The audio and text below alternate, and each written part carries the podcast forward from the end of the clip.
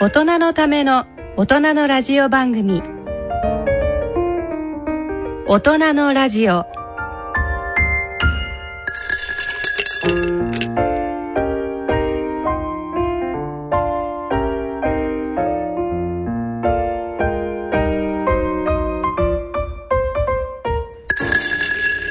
皆さんご機嫌いかがでしょうか？立川楽長です。ご機嫌いかがでしょうか？高理香です大人のラジオ。第5土曜日の今回は特別バージョンでお送りいたします。大人のための大人のラジオ。この時間をご担当いただきますのは落語家で医師の立川楽長さん。番組アシスタントは高理香さんです。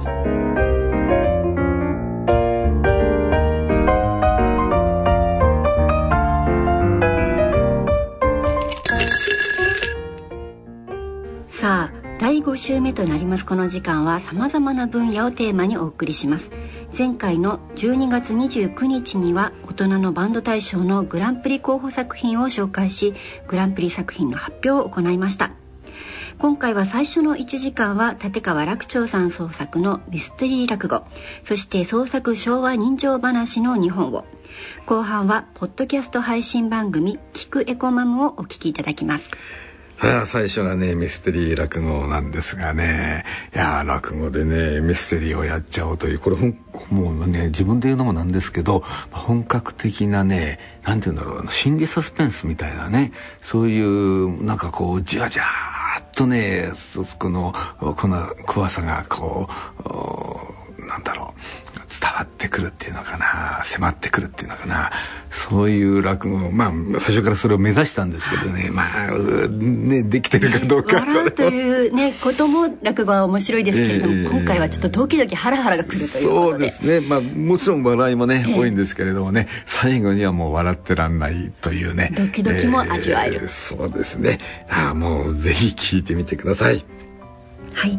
そして「聞くエコマム」なんですけれどもこれは日経トレンディや日経ビジネスなどを発行している日経 BP 社から出ている雑誌で子育て中のお母さんに向けてリクエストマガジンということでご自宅に送っているスタイルの、えー、雑誌と連動した番組になっています。家族や自然に優しいお母さんたちに向けて出しているということなんですがもちろんお母さんたちだけではなくてお父さんもおじいちゃまもおばあちゃまも大人の方皆さんに楽しんでいただける番組みになっております。それでは3月30日土曜日第5週目の大人のラジオ進めてまいります。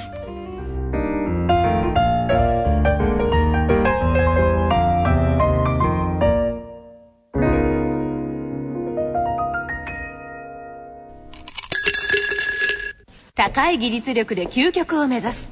今日のゼミで取り上げるのはドコモタブレットメディアスタブウルトラライトよ。マジ？俺の7インチタブじゃん。250g を切れない限りは商品化しない。その言葉に技術陣が答えた。不可能と言われたその先まで粘る。1g 単位の努力。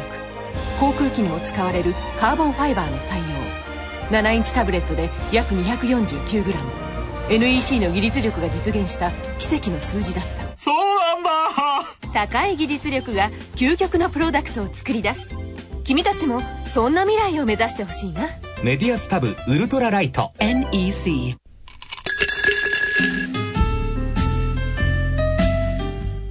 大人のラジオここからのこのコーナーでは立川楽長さん創作のミステリー落語をお聞きいただきます。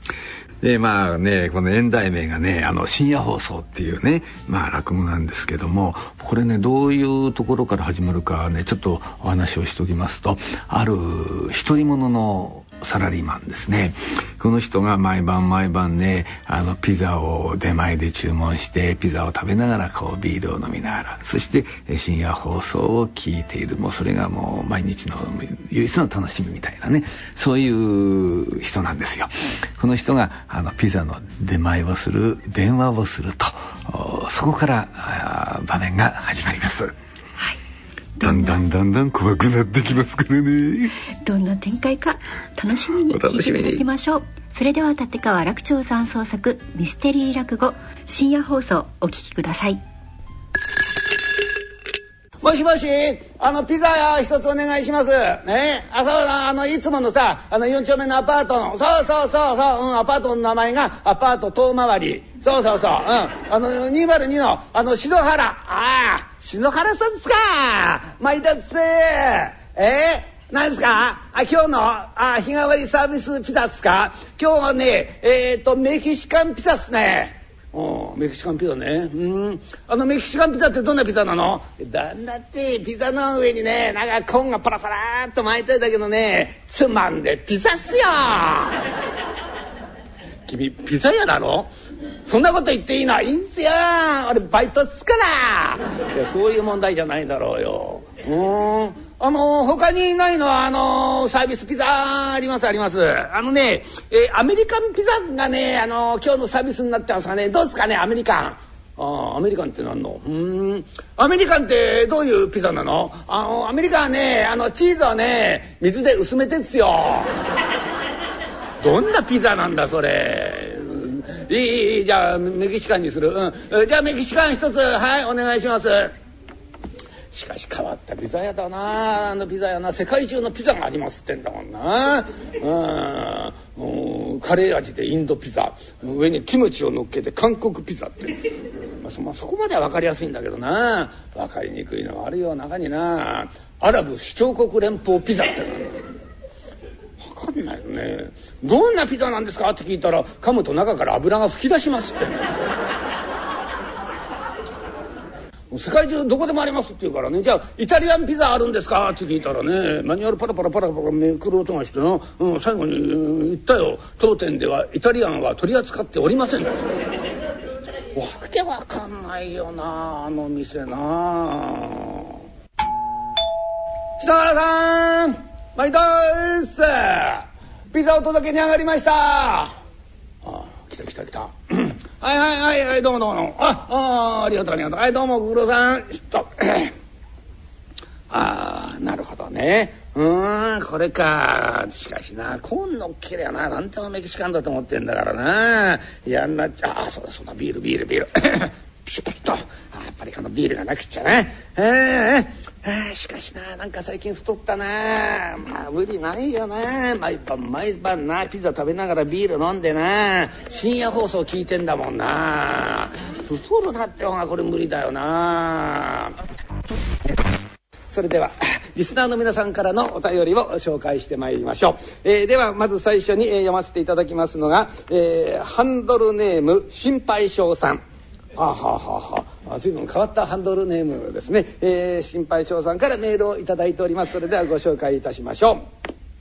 初めてお便りさせていただきます、えー、私は毎晩ピザを食べながらビールを飲みながらこの放送を聞かせていただいております。俺と同じじゃん。へえピザとビール？なるほどね。まあもっともな。ピザとビールでこの放送聞いてるやつっていっぱいいるんだろうなただ困ったことに、えー、私は糖尿病なのです。ああそうなんですか。このハンドルネーム心配性さんという方は糖尿病の方でいらっしゃるんですね。はいはい。糖尿病にもかかわらず毎晩ピザとビールで私の糖尿病は悪化してしまうのではないかととても心配です。毎日毎日心配をしております。ハンドルネーム心配性より。ああ。こんなお手紙を頂戴いたしましたはいまあもっともね、まあ、ご心配されるのもねまあ無理はないような気がいたしますはい、えー、それでは次のメール読ませていただきましょう何考えてんだあいつはええー、ピザだけだって相当カロリーが高いんだよ。ねその上何ビール飲んでんの？ビールだってカロリーあるよこれ。ねピザとビールでその上糖尿病。はっあっきれちゃうね。登場病だと思うにこんなことやってんね俺と同じじゃん。この前な一緒に脅かされたよ。血糖値が高くなってますから。あんた糖尿病ですよ、うん、もうとにかくダイエットしないといけませんよ。痩せてください。冗談じゃないよ。大きなせだよみたいな。うん何とか知らないけどダイエットってやるとやけにムカつくんだよ。ねえこのハンドルネーム心配しよってやつだってそうだよね、うん、そんなに糖尿病が心配ならピザ食べなけりゃいいんだよ。なあ？心配しながらピザなんか食べたってうまくなんともないんだよ。俺なんかもう絶対心配しないもんな。本当だよ。糖尿が怖くてビールが飲めるかみたいな。ああ今日もビールうまいな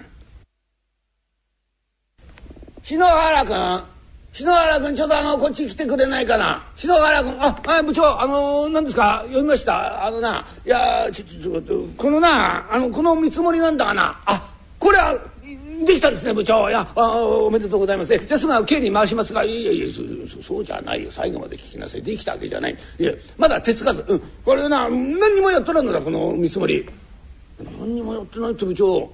これあれでしょ？この前部長が俺がやっとくからって言ってた見積もりでしょ？確か締め切り明日の10時ですよ。どうすんですか？どうすんですかって。だから君呼んだんだよ。あと君がやんなさい。ちょ待ってください部長そうだったんですよ。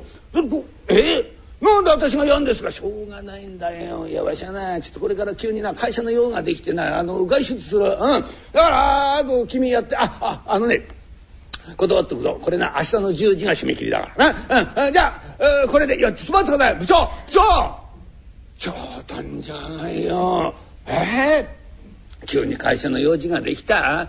飲みに行くに決まってんじゃんかよ。分かってんだよ。さっき嬉しそうな顔してウコンのドリンク飲んでたもんな。宴会の前は必ず飲むんだあのドリンク。ええー、ちょじゃないよ。仕事貯めるだけ貯めやがっても直前になった人に押し付けて。ええー、こんなに明日の朝の10時はできるわけないじゃんかよ。参っちゃったなこれな。ああ今日は大変な一日だったな。部長からとんでもない頼まれようとするしな。あ疲れた疲れた。ああもうこうなったらピザとねビールしか楽しみがないなもうもしもしあのー、ピザお願いします。あいつものねあの篠原ですけど。あ篠原さんですか。どうも参ったっす。えあ今日のあの日替わりですか。今日ね尖閣諸島ピザですけどね。尖閣諸島ピザ。そんなのがあんの？えじゃあその尖閣諸島ピザってあのどんなピザなの？まあ基本和風ピザなんですけどね。まあ和風ピザのところにね中華風ピザが無理やり割り込んでんですよ。危ないピザだなそりゃ。危なすぎんだろ君。それにするうん、それそれそれ、うん、いいそれで。ああのねあのねあのチーズあの3割増量でお願い、うん、あそれからねあのトッピングにね蜂蜜たっぷりかけといて蜂蜜。マジっすか？マジっすか？篠原さん。あすっごいカロリーになっちゃいますよ。え？ー、大丈夫っすか？篠原さん結構あのお腹ね出てんでしょ？ね？いいんすか？ダイエットしなくても。大丈夫っすか？うるさいよ。うるさいよ。大きなお世話だよ。俺ダイエットって言われるの一番嫌いなんだよ。そんなことね君に心配されることはないんだよ。そそんな向きになることないっしょ。言ってんだよ。君はねあの出前してくれいいの。ね。もう早く出前して。たまたまこんなあいつうん。ろくなやついねえんだあの店。だけどな一人だけいるんだよな。ええいるんだよな。時々なピザの出前してくれるね。若い可愛い女の子がいるんだ。俺好みなんだよな。今日もなあの子がな出前してくれるといいんだけどもな。来たよ。あの子だといいんだけどもな。毎度っつ篠原さんピザお届けに上がりました。いつものやつだよ。しょうがねえなこれと はいはいはいどうもご苦労さん。はいどうもどうもどうも。はいご苦労さん。なるほど。尖閣諸島ピザね。いろんなピザ作んなあの店はな。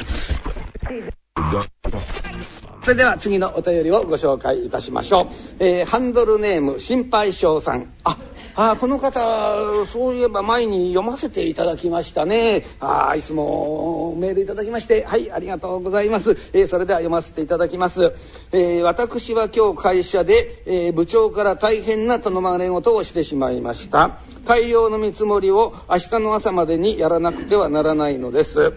これは部長の仕事なのです、えー、部長の責任を私は押し付けられてしまったのですと。ああ大変ですね。同じような部長がいるんだな。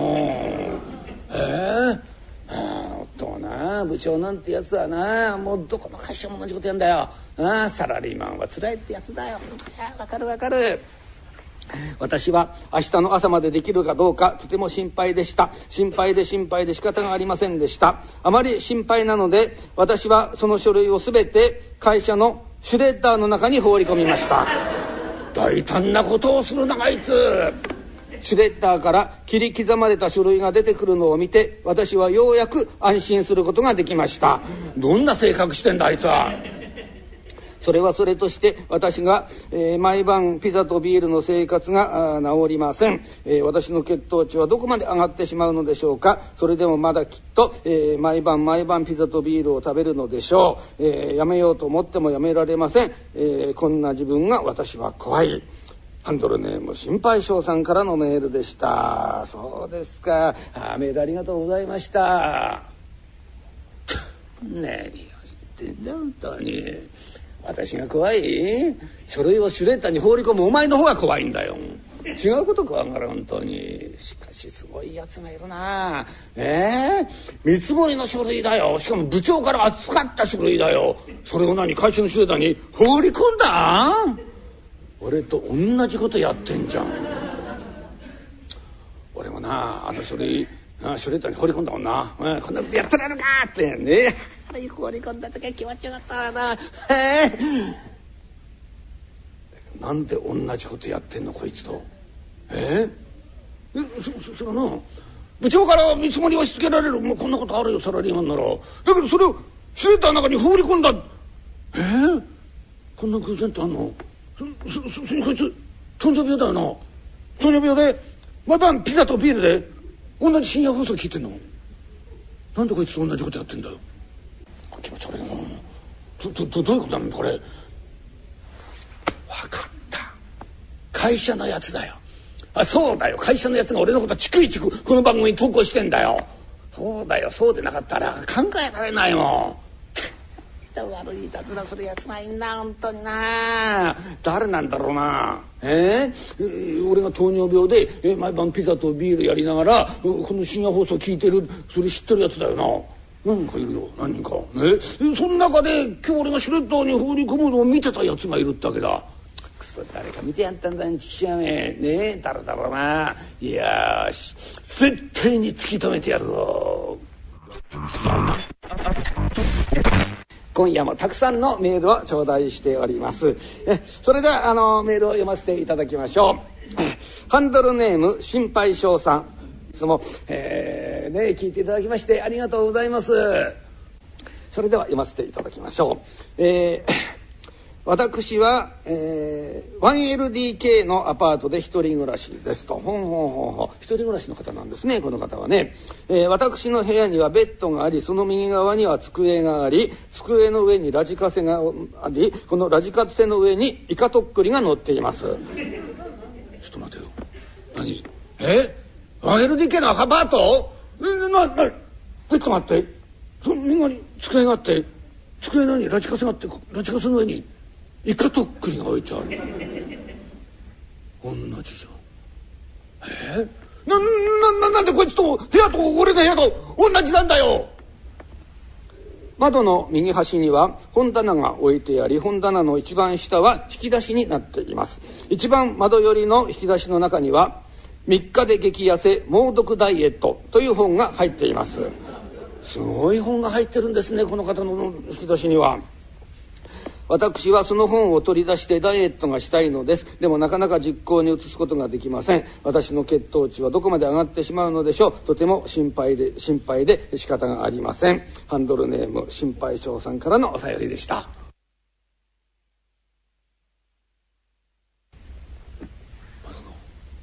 右端に本棚。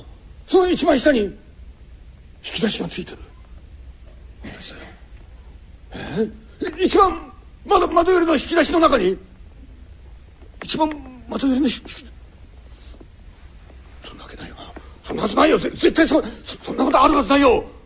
え？一番ま窓寄りの引き出しの中。3日で激痩せ猛毒ダイエット。なんで入ってんの？ななななんでこの方が引き出しの中入ってんだよ？なななあそうか。思い出した。俺この本買ったんだ前に。そうそうそう。ダイエットやろうと思ってな。なんかなんか食べながらこの本読もうと思ってピザの出前頼んじゃったんだよ。それから毎晩ピザとビールになっちゃってこれこのまま引き出しの中にしまったまんま忘れてた。あそうだ思い出したよ。だ誰ななんであいつ。この引き出しの中に子供が入ってるの知ってんの？え？なんで知ってるんだよ。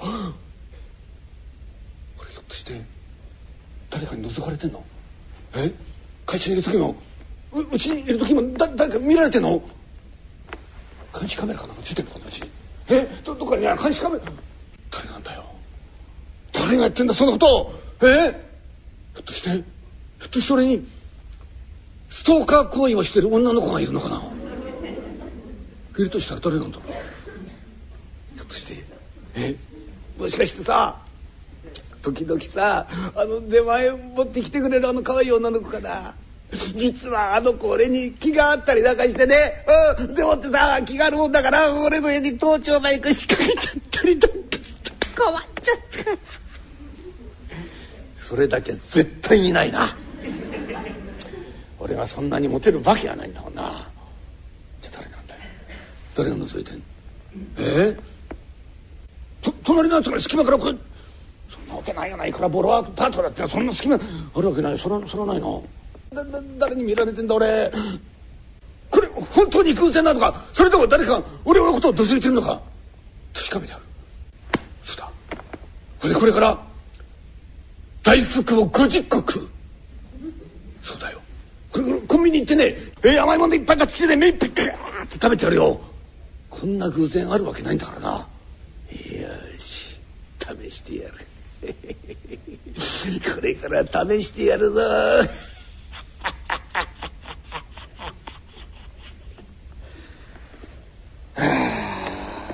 バカなことやったなゆうべ。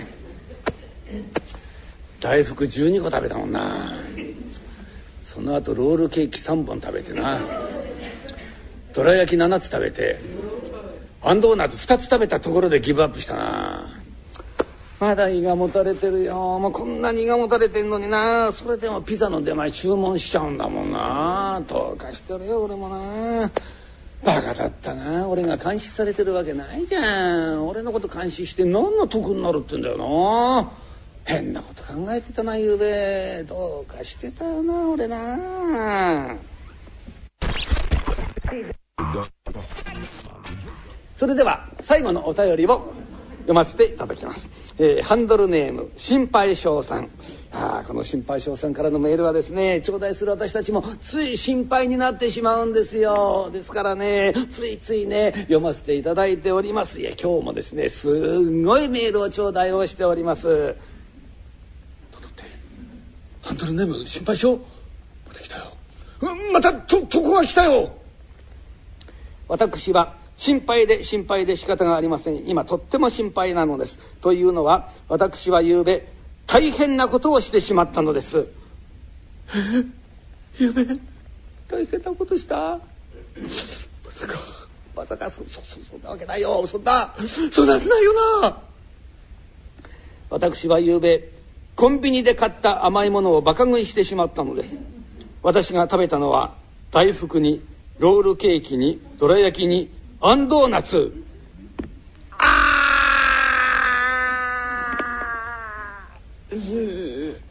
本当に投稿が来た。俺はやっぱり届かれてるんだ。届かれてるんだ俺は。誰なんだ。一体誰なんだ。ハンドルネーム心配性って誰なんだよ。ああ一体誰なんだ。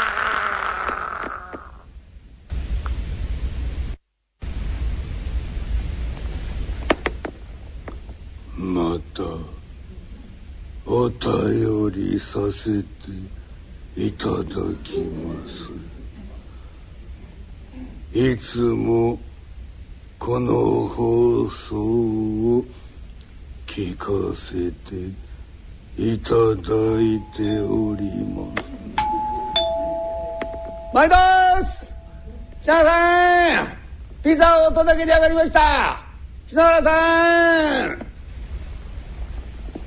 私の心配はピークに達しております。どうしたらいいのかわからなくなりました。頭が混乱して何か恐ろしいことをしでかしてしまいそうで心配なのです。心配で仕方がありません。ハンドルネーム心配性より。篠原さん篠原さんピザっすよ。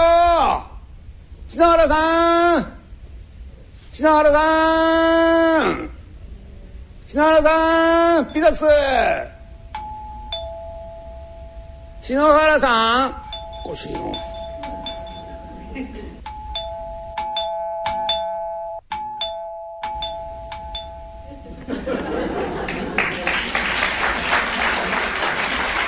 立川楽町さん創作のミステリー落語深夜放送をお聞きいただきました。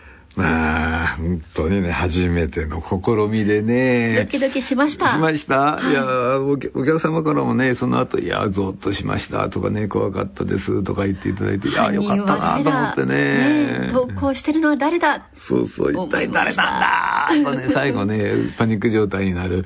そこをねうんだからその心理状態になるまでをこうじわじわじわじわこう盛り上げていかなくちゃいけないという、まあ、そういう大変さはあるんですけれどもいややっててでも楽しかったですねこの落語。ね深夜放送ね深夜のラジオってなかなかこうやっぱりロマンチックなところもありますけど不気味な部分もね不気味ねそうですよね。ますからうん深夜自分大体一人で聞くじゃないですかこういうものってね。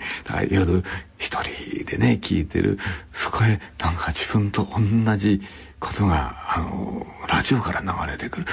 と怖いでしょうねこれ実際に本当にこんなことあったらね、誰かとつながってるっていうのがラジオの面白いところでもあるんですけれどもそこがまた、ねえ。なんだろうどう誰とのつながりだ。ろ ういやーまあとりあえずね、えー今回はあのー皆さんにゾッとしたって言っていただけたんでまたこういったねあのミステリーものとかあるいはもっとショートショート的なねそういう落語もね作っていきたいなと思ってうんますね。星新一さんのショートショートそうですのねそうですね。ああいう雰囲気を落語でできないかなって今ちょっと狙ってます。楽しみです、はい、そして続きましてお聞きいただきますのは創作昭和人情話ということで鳩時計をお聞きいただきたいと思いますこれはねあの創作昭和人情話っていうのはあの昭和の時代を舞台にした人情話なんですよ。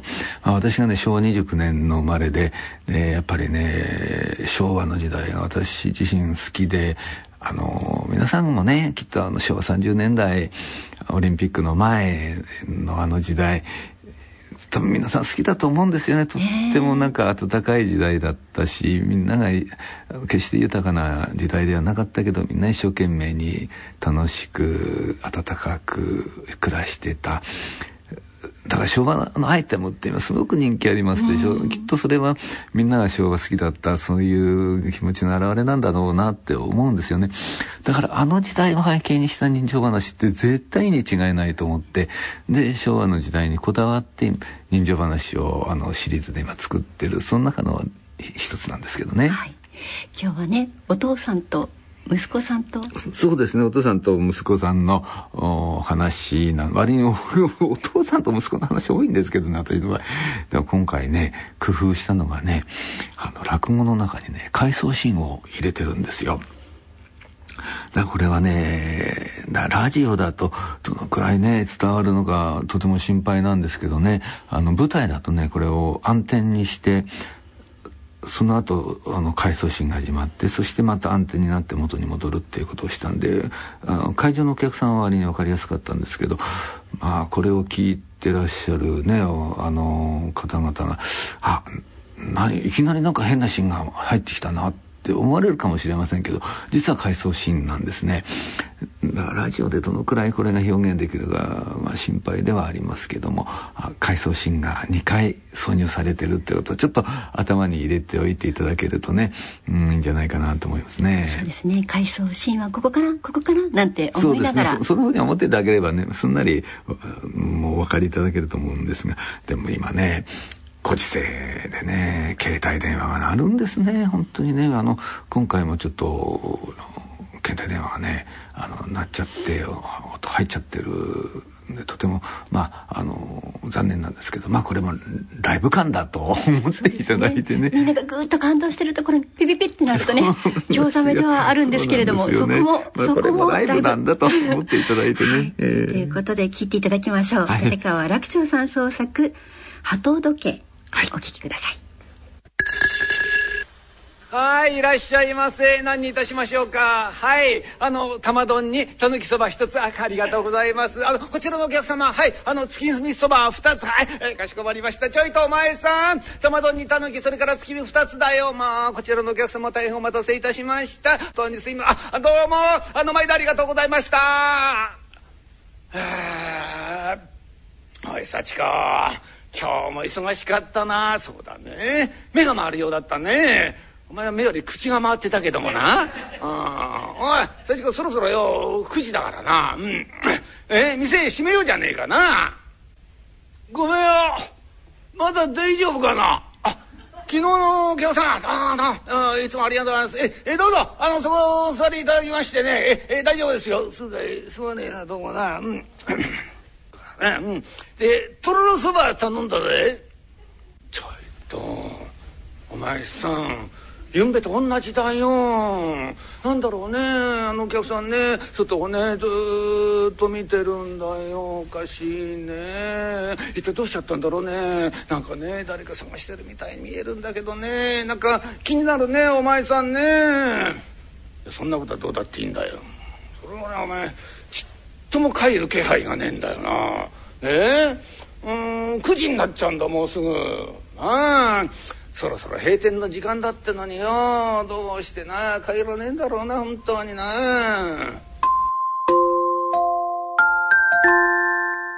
ほらほらオルゴールが聞こえてきちゃったよ。ねえ？前のよケーキ屋の鳩時計だよ。な9時になると決まってよあれが鳴り出すんだよ。なんだかよ、ね、うちの蕎麦屋がなオルゴールと一緒に閉店するみたいになっちゃってる。うん？蕎麦屋らしくねえじゃねえかよ。ね、どうせお前ああの鳩時計だってよ流すんならよ演歌でも流せばな。何言ってんだね鳩時計が演歌流すわけないじゃないかね。ちょいと名前さん見てごらん。ねあのお客さんねずっと鳩時計見てるよ。ねずっとね鳩時計をね見つめてるんだよ。どうしたんだろうね。え？えうん本当だ。そうやってみな。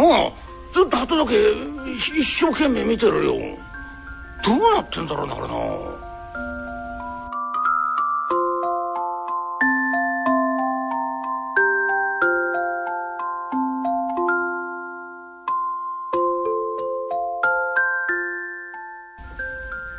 君！君めえなんで俺より早く行っちゃったんだよ。これ何もかもなくしちゃって。仕事もおめめよ。これみんな戦争のせいで。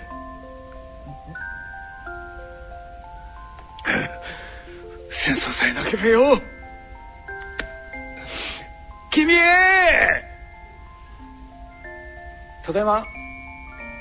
父さんまたお酒飲んでんのか？健一かお前も 学校終わったのか？何言ってた。い今日中学校の卒業式じゃないか。父さん息子の卒業式の日も分かんなくなっちゃったのか？山石生意気！なこと言んじゃねえよしょ。母さんただいま。俺中学校卒業したよ。もう中学行かなくて済むんだ。父さん俺今日このうち出てく。何の？出てくだ。前から決めてたんだ。中学卒業したらこのうちを出るって。だから今日このうちにはねお別れを言いに来た。父さんにじゃないよ。母さんにだ母さん。俺今日このうち出てく。さよならだ。母さん。さよなら。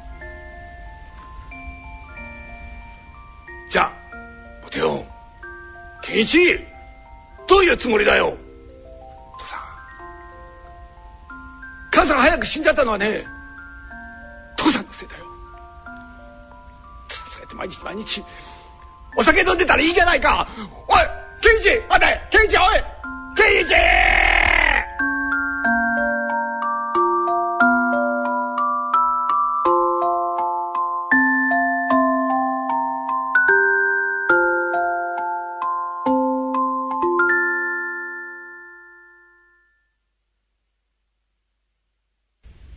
お客さん閉店ですよ。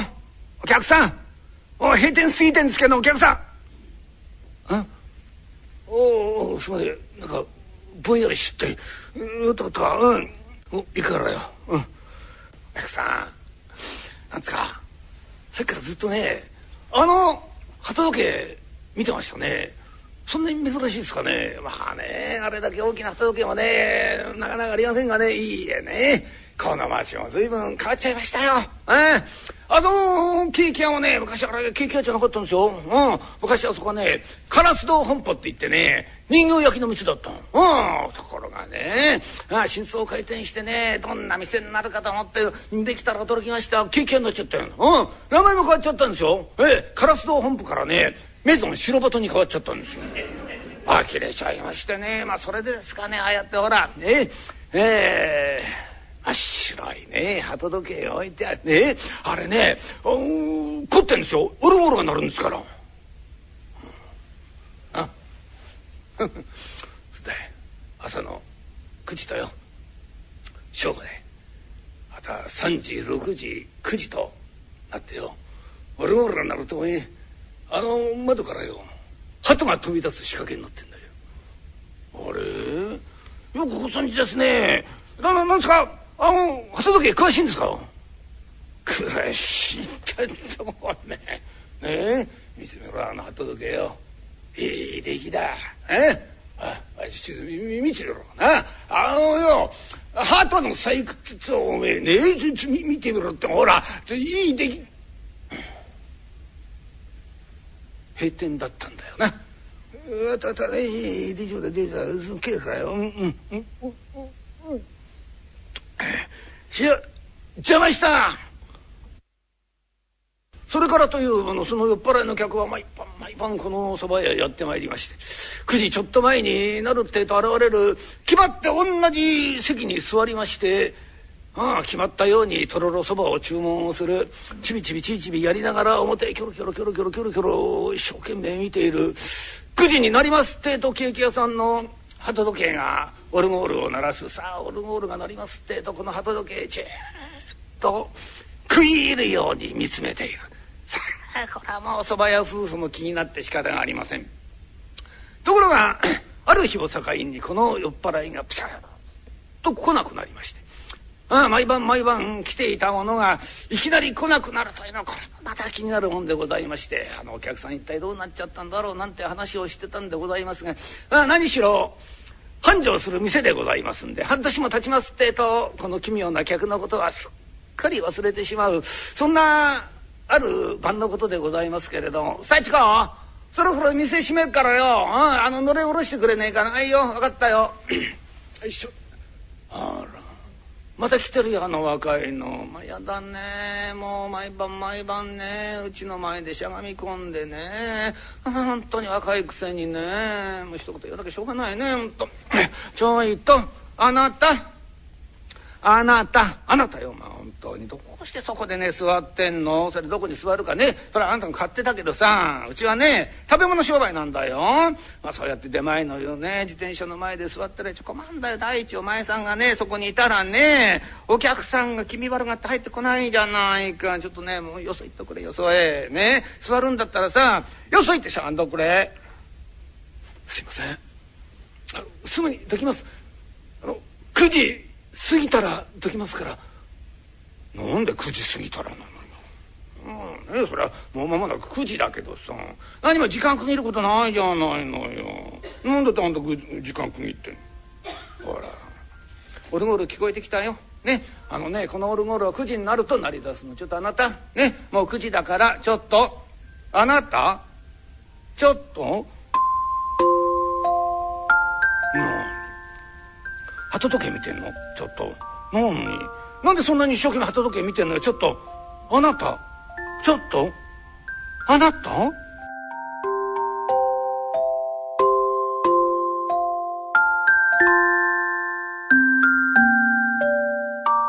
健一？健一？そんなところにいたらダメだよ。ね父さんの仕事の邪魔になるから。ね。あのあっちへ行っておいで。健一。あっちへ行っておいで。母さん。僕大きくなったら父さんみたいになるんだい。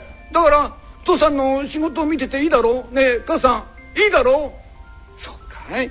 健一お前大きくなったら父さんみたいになるのかい？うんそうだよだから、うん、僕父さんの仕事場にいたいんだよ。ねえ母さん。ここにいていいだろう。ねえ。仕方のない子だね。分かったよ。じゃあね。父さんの邪魔のならないようにするんだよ。いいね。うん。分かった。ありがとう母さん。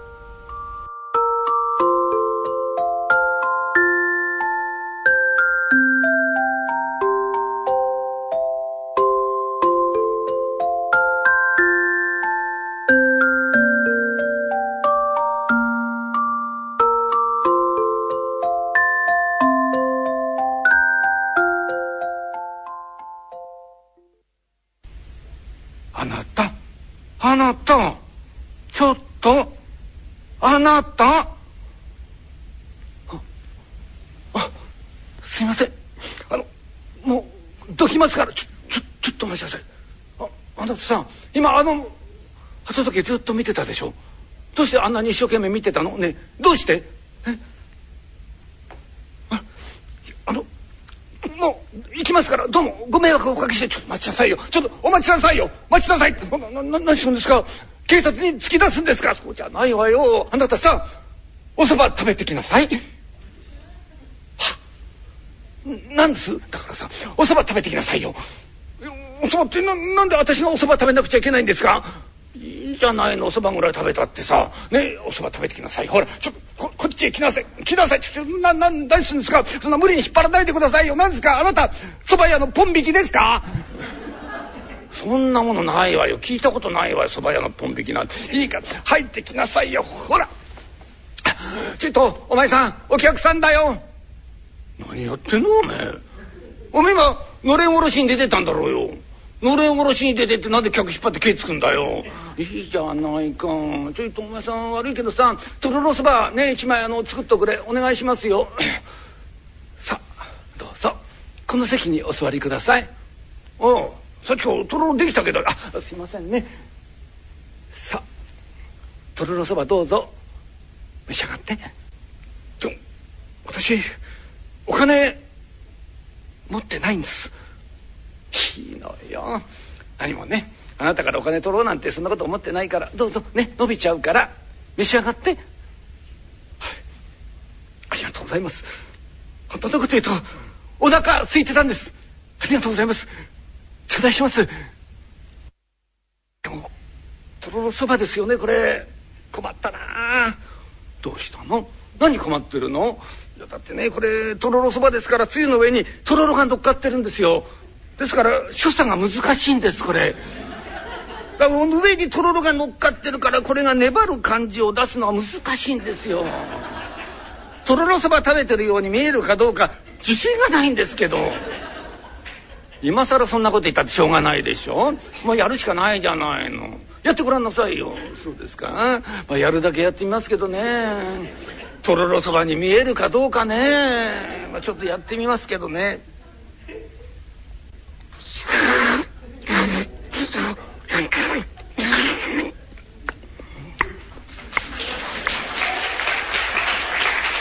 うまいじゃないとろろそば垂れてるように見えるわよ。そうですか？拍手もらったからもう一回。もういいわよ。そんなにやんなくていいからボロが出るからやめなさいよ。なにあなたそんなにとろろそばお好きなの？はい。好きなんです。もう大好きなんです。お蕎麦屋さん行くといつもいつもとろろそばばっかりなんです。これ父と一緒によく食べました。父もとろろそば大好きなんですよ。二人でお蕎麦屋さん行くといつもいつもとろろばっかりなんです。そうなの。ねえ。あなたのお父様って今何なさってるの？父ですか？それがねえ。ちょうどね半年ぐらい前なんだけどね。うちにねとってもね不思議なお客様お見えになってたのよ。あのね9時ちょっとぐらい前になると決まってお見えになって決まってねこの席にお座りになったのよ。でねいつもいつもとろろそばを注文されるの。でねずっとこの窓から外を見ながらねキョロキョロキョロキョロしてどう見てもね誰かを探してるようにしか見えなかったのよ。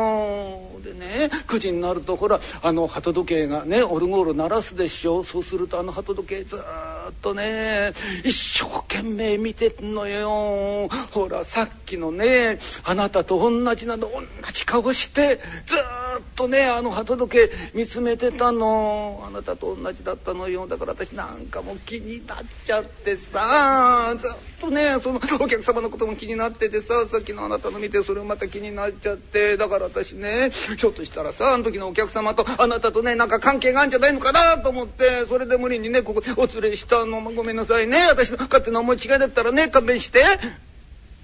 かみさんそいつもとろろそば注文するお客さんってどんな人なんですか？そうね年だったら還暦ちょっとぐらい前かしらね。小柄な男の方よ、でねあのいがぐり頭でなんかいかにもね職人風の方なの。父とそっくりです。その人今どこにいるんですか？どこにいるんですか今？そんなこと言われとっても分かんないわよ。もう半年もの間ねお見えになってないの。分かんないわよ。そうですか。分からないんですか小見さんその時その人はお酒飲んでましたか？そうね。まあ来るたびに確かお酒注文されてたと思うけどそうですか。乗ってたんですか？乗ってたんですか？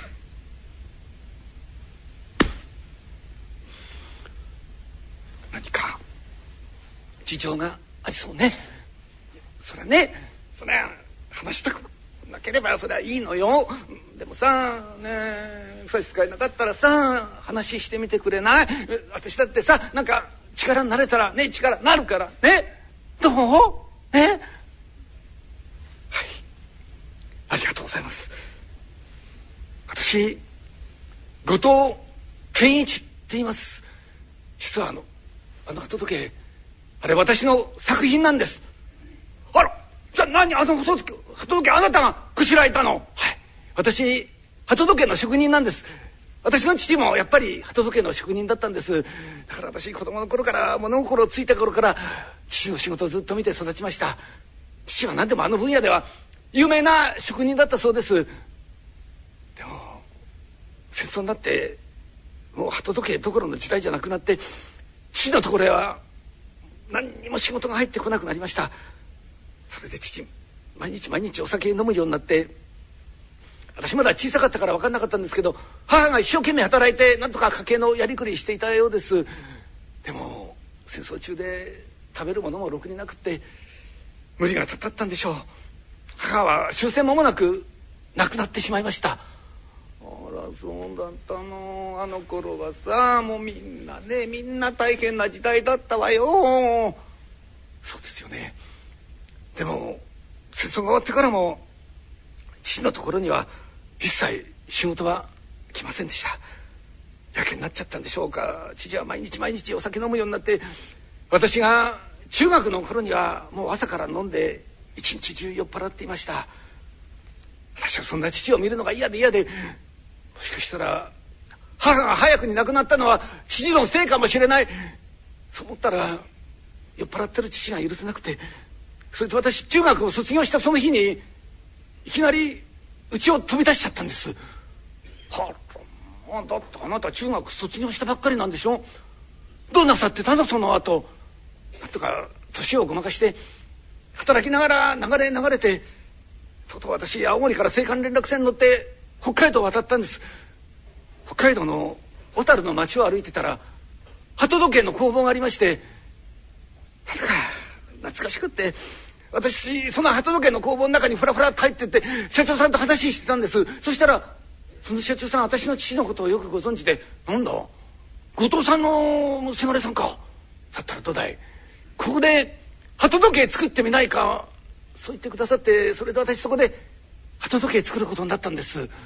まあそうそれであなた鳩時計をもしかしたら私父と同じ仕事に就きたいと思ってたのかもしれません、まあ、帰るの子は帰るね。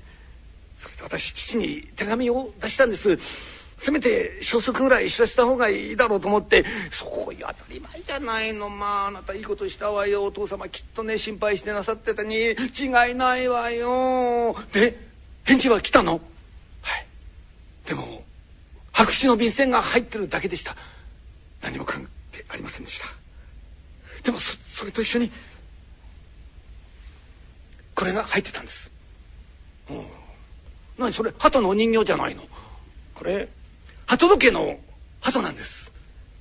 父が私のために作ってくれたに違いないんです。頑張れよ。頑張れよって私のことを励ますために父が作ってくれたんだ。父は私のことを心配してたんだ。そう思ったら父への怒りは消えてしまいました。それで私これを小樽から持ち出したんです。そうじゃああなたこれずっと持ってらしたの？はい。熱海に離さず。そのうちに私鳩時計丸ごと化かされるようになったんです。私嬉しくて嬉しくて。それで一生懸命作りました。そしたらその鳩時計が東京の刑事器屋さんの前に飾られることになって。私どうしてもそれを父に見てもらいたいと思って手紙を出したんです。そしたらその手紙当てどころ不明で戻ってきちゃったんです。私びっくりして社長さんに話をして東京に戻ってきたんです。じゃあ何あなたお父様探すために東京に出てらしたの？はい。最初に昔住んでたうちに行ってみました。でもそこにはまるっきり違う人が住んでました。東京中探しました。だけど何の手がかりもなくてそのうちお金もなくなっちゃってどこも行くところがなくなってはっと気が付いたら私はあの鳩時計の前でしゃがんでたんです。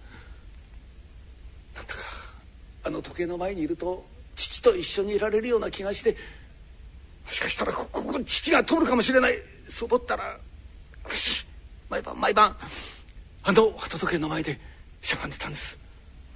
すいませんでした。ご迷惑おかけしました。いいのよまあやだ。私そんなこと知らなかったもんだからまあどうしましょう。ひどいこと言っちゃってごめんなさいね。あそうじゃああの時のお客様きっとあなたのお父様だったのよ。きっとねあなたのこと探してらしたのよ。まあそうだったの。じゃあ何あの時お父様がここであなたのこと探しててそして今度はあなたがここでお父様のこと探してんの。もうじれたいわね。ちょっとずれたら会えたのにね。バカ野郎。余計なことベラベラベラベラしゃったんとに。何をしゃべなんだお前聞いてたのかい？それ聞いてろねどけちゃんとな。健一君って言ったよね。君なんだろう？行くところないんだろう？よかったらさどうだい？この店でさ働いてみないか？このお店でですか？いやいやってね,、まあ、こんなねちいちゃなねそこやだけどさだけどねこんなところでもねまあ昼飯時とかねまあ夕飯時の時にはもう猫の手も借りたいぐらいね忙しくなるんだよ。まあ一人いてくれるとありがたいんだがどうだろうな。住み込みで働いてみないか。住み込みですか。いやそれ住み込みで働かせてもらったらそれそんな嬉しいことないですけど。でも私お蕎麦屋さんで働いたことないし私なんかに務まるんでしょうか。猫の手よりはいいんじゃないかな。いやいや大丈夫だよ。ねすぐになれるから。ね。それにね健二君。君お父さんのことを探したいんだろ？あ今さ君とお父さん結びつけるものなんてのはたった一つあの鳩時計だけになっちゃったよ。君がさ本当にお父さんに会いたいならここにいるのが一番いいんじゃないのかありがとうございますぜひよろしくお願いいたします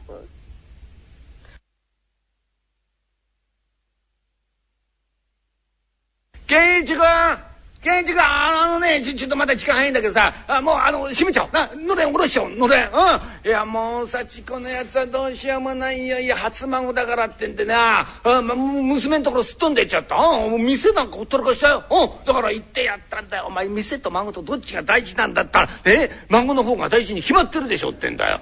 全くしょうがないやつで。というものだね私もね、えー、もう一刻前ちょっと孫のところ行きたいんだけどな、えー、ならあの私行っちゃって構わんかな。は、いいですよ。あと私やっときますからどうぞ。そうかいや源一君君がいてくれてよかったよ。じゃあ私これからすぐ出かけるから頼むよ。えどうぞ行ってらっしゃい。はあ孫なんてそんなに可愛いもんなのかな。さあ洗い物やっちゃうかな。ごめんよ。まだ構わねえかな。すいませんね。もう閉店しちゃったんですようち、えー、また今度にしていただけませんかね。そうかい。トロ一枚だけと思ったんだけどじゃ邪魔したな。おすいません。はいすいませんのトロ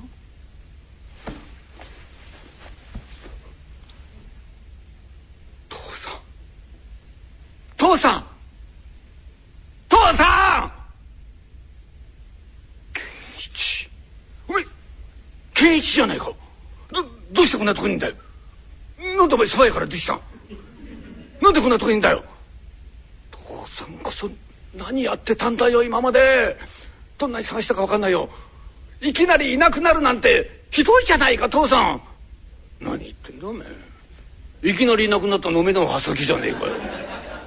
そりゃそうかもしれないけどささちょっと話があるからさ店の中入ってくれよね。話があるから「いやいやなんだよ。俺を見話なんじゃねえんだよ」ね「よせよんなこと言わないでさ。ちょっと話があるからちょっと入るのよ。よせよせって無理やり引っ張んじゃねえんだよ。おめえ何か蕎麦屋のポン引きになったのか？親子と同じこと言ってるよ。えいいからさ中入ってくれよ。父さん座ってくれよここへ。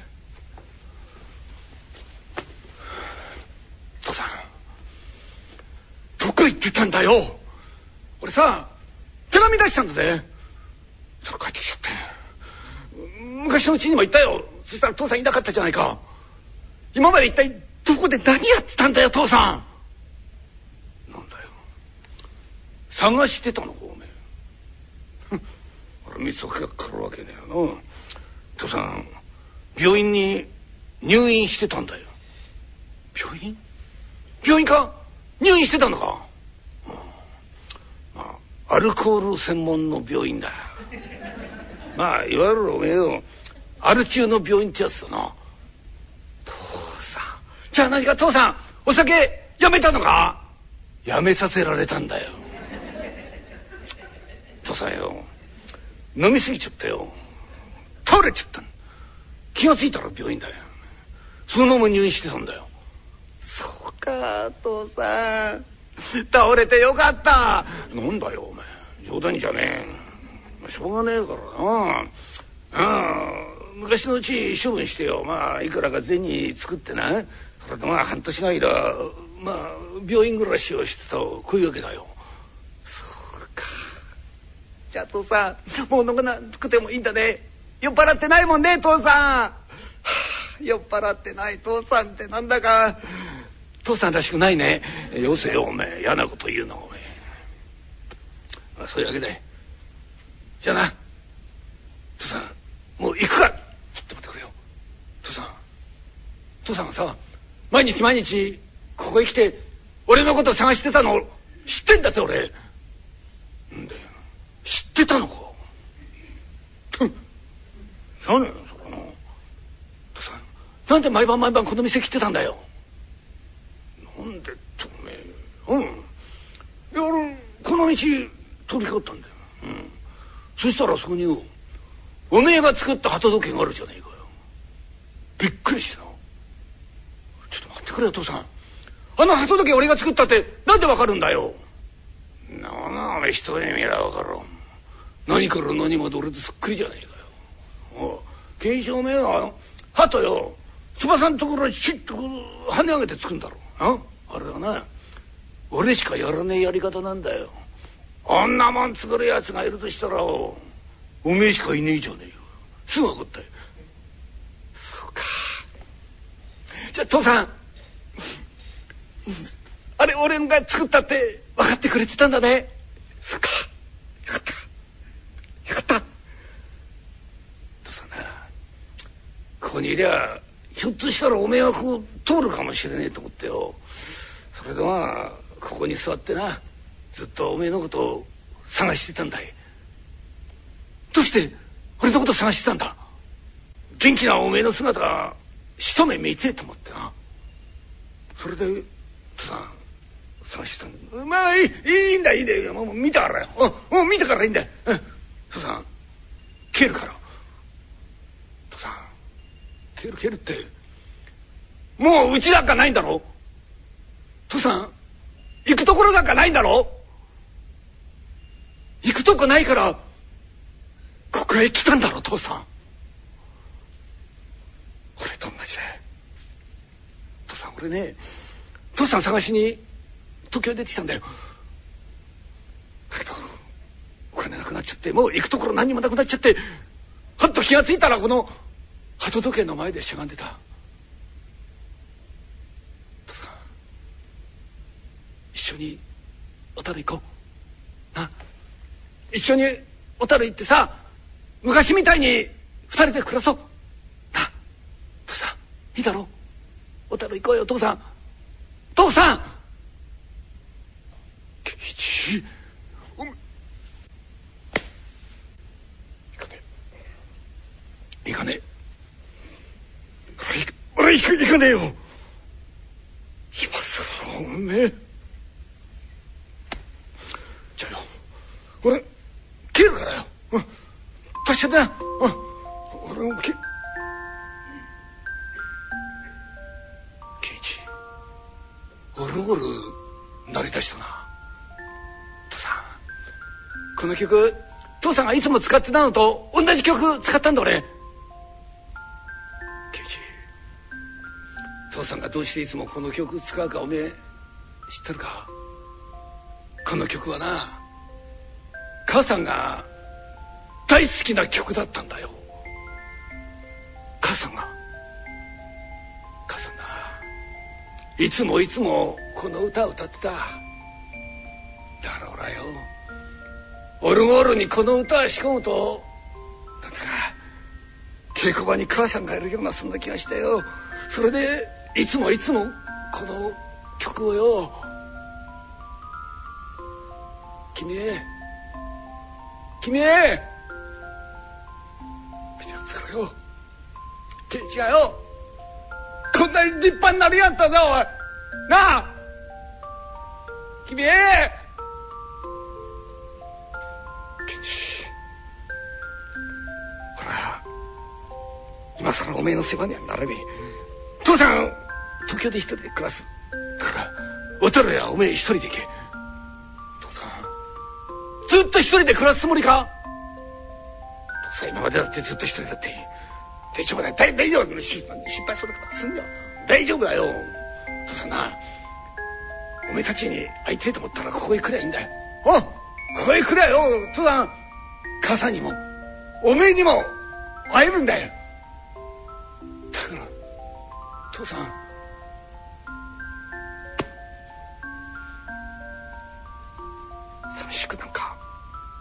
ねえんだ父さんこれ覚えてるか？そそれおめえ俺父さんが送ってくれた鳩だよ。俺毎日毎日これ見てた。悲しい時も辛い時もずっとこれ見てた。これね父さんの代わりだったんだよ。だけどこれ寂しかったよ。今度は何か？父さんがあの鳩時計を母さんと俺の代わりにするつもりか？そんなのおかしいんじゃないか？帰ろうよ。ね一緒に小樽行こう。ね父さん。一緒に小樽行こうよ父さん。行かねえって言ってんじゃねえかよ父さんバカ野郎父さんどこ行くんだ父さん父さんいちっぱり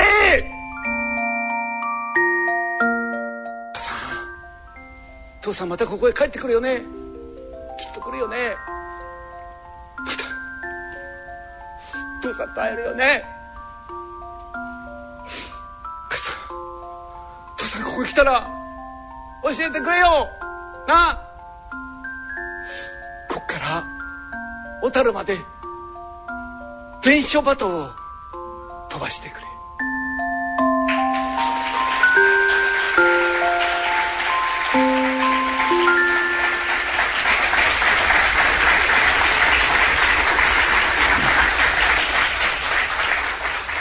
上ミステリー落語そして創作昭和人情話をお聞きいただきました。大人のための大人のラジオ。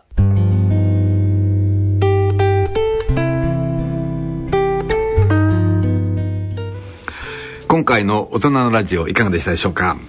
ね、昭和人情話創作昭和人情話ミステリー落語盛りだくさんでした。そうでしたね。本当に私のね落語あの二席も聞いていただいていやありがとうございました。がたっぷりね聞けたかと思います。そして楽長さんこれからも独演会が続くんですね。はい。もう毎月ねブディストホールでやらせていただきます。はい、えー今後なんですけれども5月の21日は火曜日。そして6月14日金曜日。いずれも築地本願寺のブティストホールで会場は18時半開演19時からということでお楽しみいただけますそれぞれねまたチケットプレゼントねあのやっていきたいと思ってますんでねねまたあのプレゼント当たった方も当たらなかった方も是非ねお運びいただきたいと思います。はい。ね、自腹でということでももちろん結構です。お友達もお誘い合わせのお願上いいたします。お運びください。それではお時間となりました。お相手は郡香と。立川楽長でお送りしました。それでは来月4月13日20時半にお耳にかかりましょう。さようなら。さよなら